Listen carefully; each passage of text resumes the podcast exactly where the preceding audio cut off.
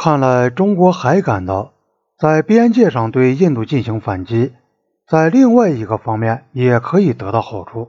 中印争端已成为中苏之间重大争执的一个因素。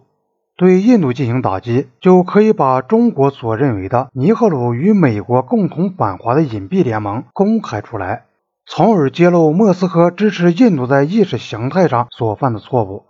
这样势必在印度国内削弱了尼赫鲁政府，从而也就支援了印度的被压迫阶级和革命力量。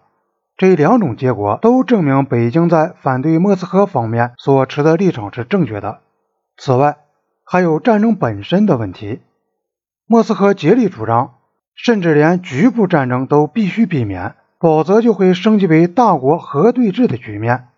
中印争端是一个理想的测验。美国把自己与印度拴在一起，这是显而易见的。中国打在奴才的身上，就会痛在主子的心里。对印度采取果断的军事行动，像外科手术那样的精确，为一贯的政治目标服务，不但可以表明战争仍然是贯彻政策的一种必要的手段，而且可以表明，如同毛泽东所说的，有理由轻视帝国主义者及其走狗，只要充分重视他们战术上的长处和短处，并且集中全力作战。因此。对印度进行有效的军事打击，就能在两盘不同的棋局里将对方的军。不过，要是这种打击奏效，就应该是大规模的行动。对中国说来，仅仅拔除印度按照其前进政策在西段设立的四十个左右的小哨所是无济于事的。这样做不能指望印度政府改变他对谈判的态度。而且，在印度一旦感到有力量再次向前推进时，西段又会遭到骚扰。印度对中国的真正挑衅是在西段。然而，从政治上和军事上来看，进行声势浩大的毁灭性的报复的机会只存在于东段，在于强有力地推进到麦克马洪线南面的争议地区里去。所以，印度在塔克拉山脚下采取的行动。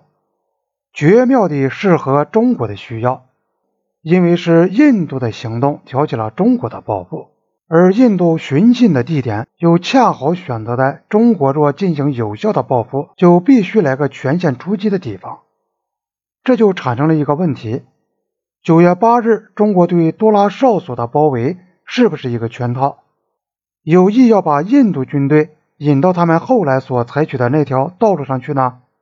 按照中国的观点，他们对多拉哨所所采取的行动，与他们在西段对他们认为是设在自己境内的印度哨所所采取的行动并无不同。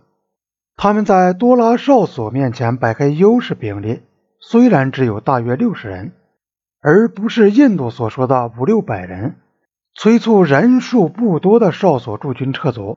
同时，就印度新的入侵将会引起的严重后果，对新德里发出了警告。多拉哨所无疑的是在麦克马洪线以北。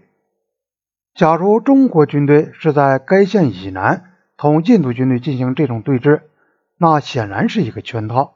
但是当时，即使印度方面也没有指控中国越过了该线本身。东段的冲突是印度单方面修改该线。将该线往北移动而引起的。当西段的印度哨所被包围时，印度并没有做出强烈的反应。既然如此，中国怎么能估计到他们对多拉哨所施加压力，就会引起印度军队在当时大规模的集结以发动进攻呢？印度的这种反应是不合理的，因此看来并不是中国所能预料到的。最接近实际的结论是，中国对多拉哨所的包围十之八九并不是圈套。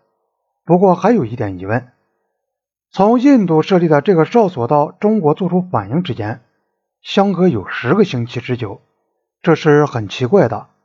中国方面没有马上得悉这个新哨所的设立是有可能的，但也未必如此。那么迟迟不做出反应？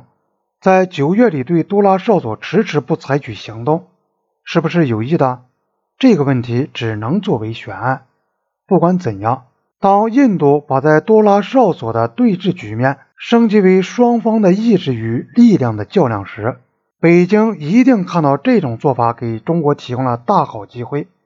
印度以自己的行动把紧张的局势扩大到东段，在此以前，东段在表面上还是安静的，从而给中国提供了越过麦克马洪线采取军事行动的时机。北京到底在什么时候做出发动进攻的最后决定，不得而知。根据印度驻拉萨总领事的报告来判断，中国军队起码从十月初起就在集结，但这不一定说明那时北京已下了攻击令。做出决定的日子看来很可能是在十月中旬，在十月六日到十七日之间。十月六日。新德里突然停止交换关于双方会谈讨论边界形势的照会。十七日，印度方面看到在塔克拉山脊上的中国军队开始为发动进攻积极进行准备。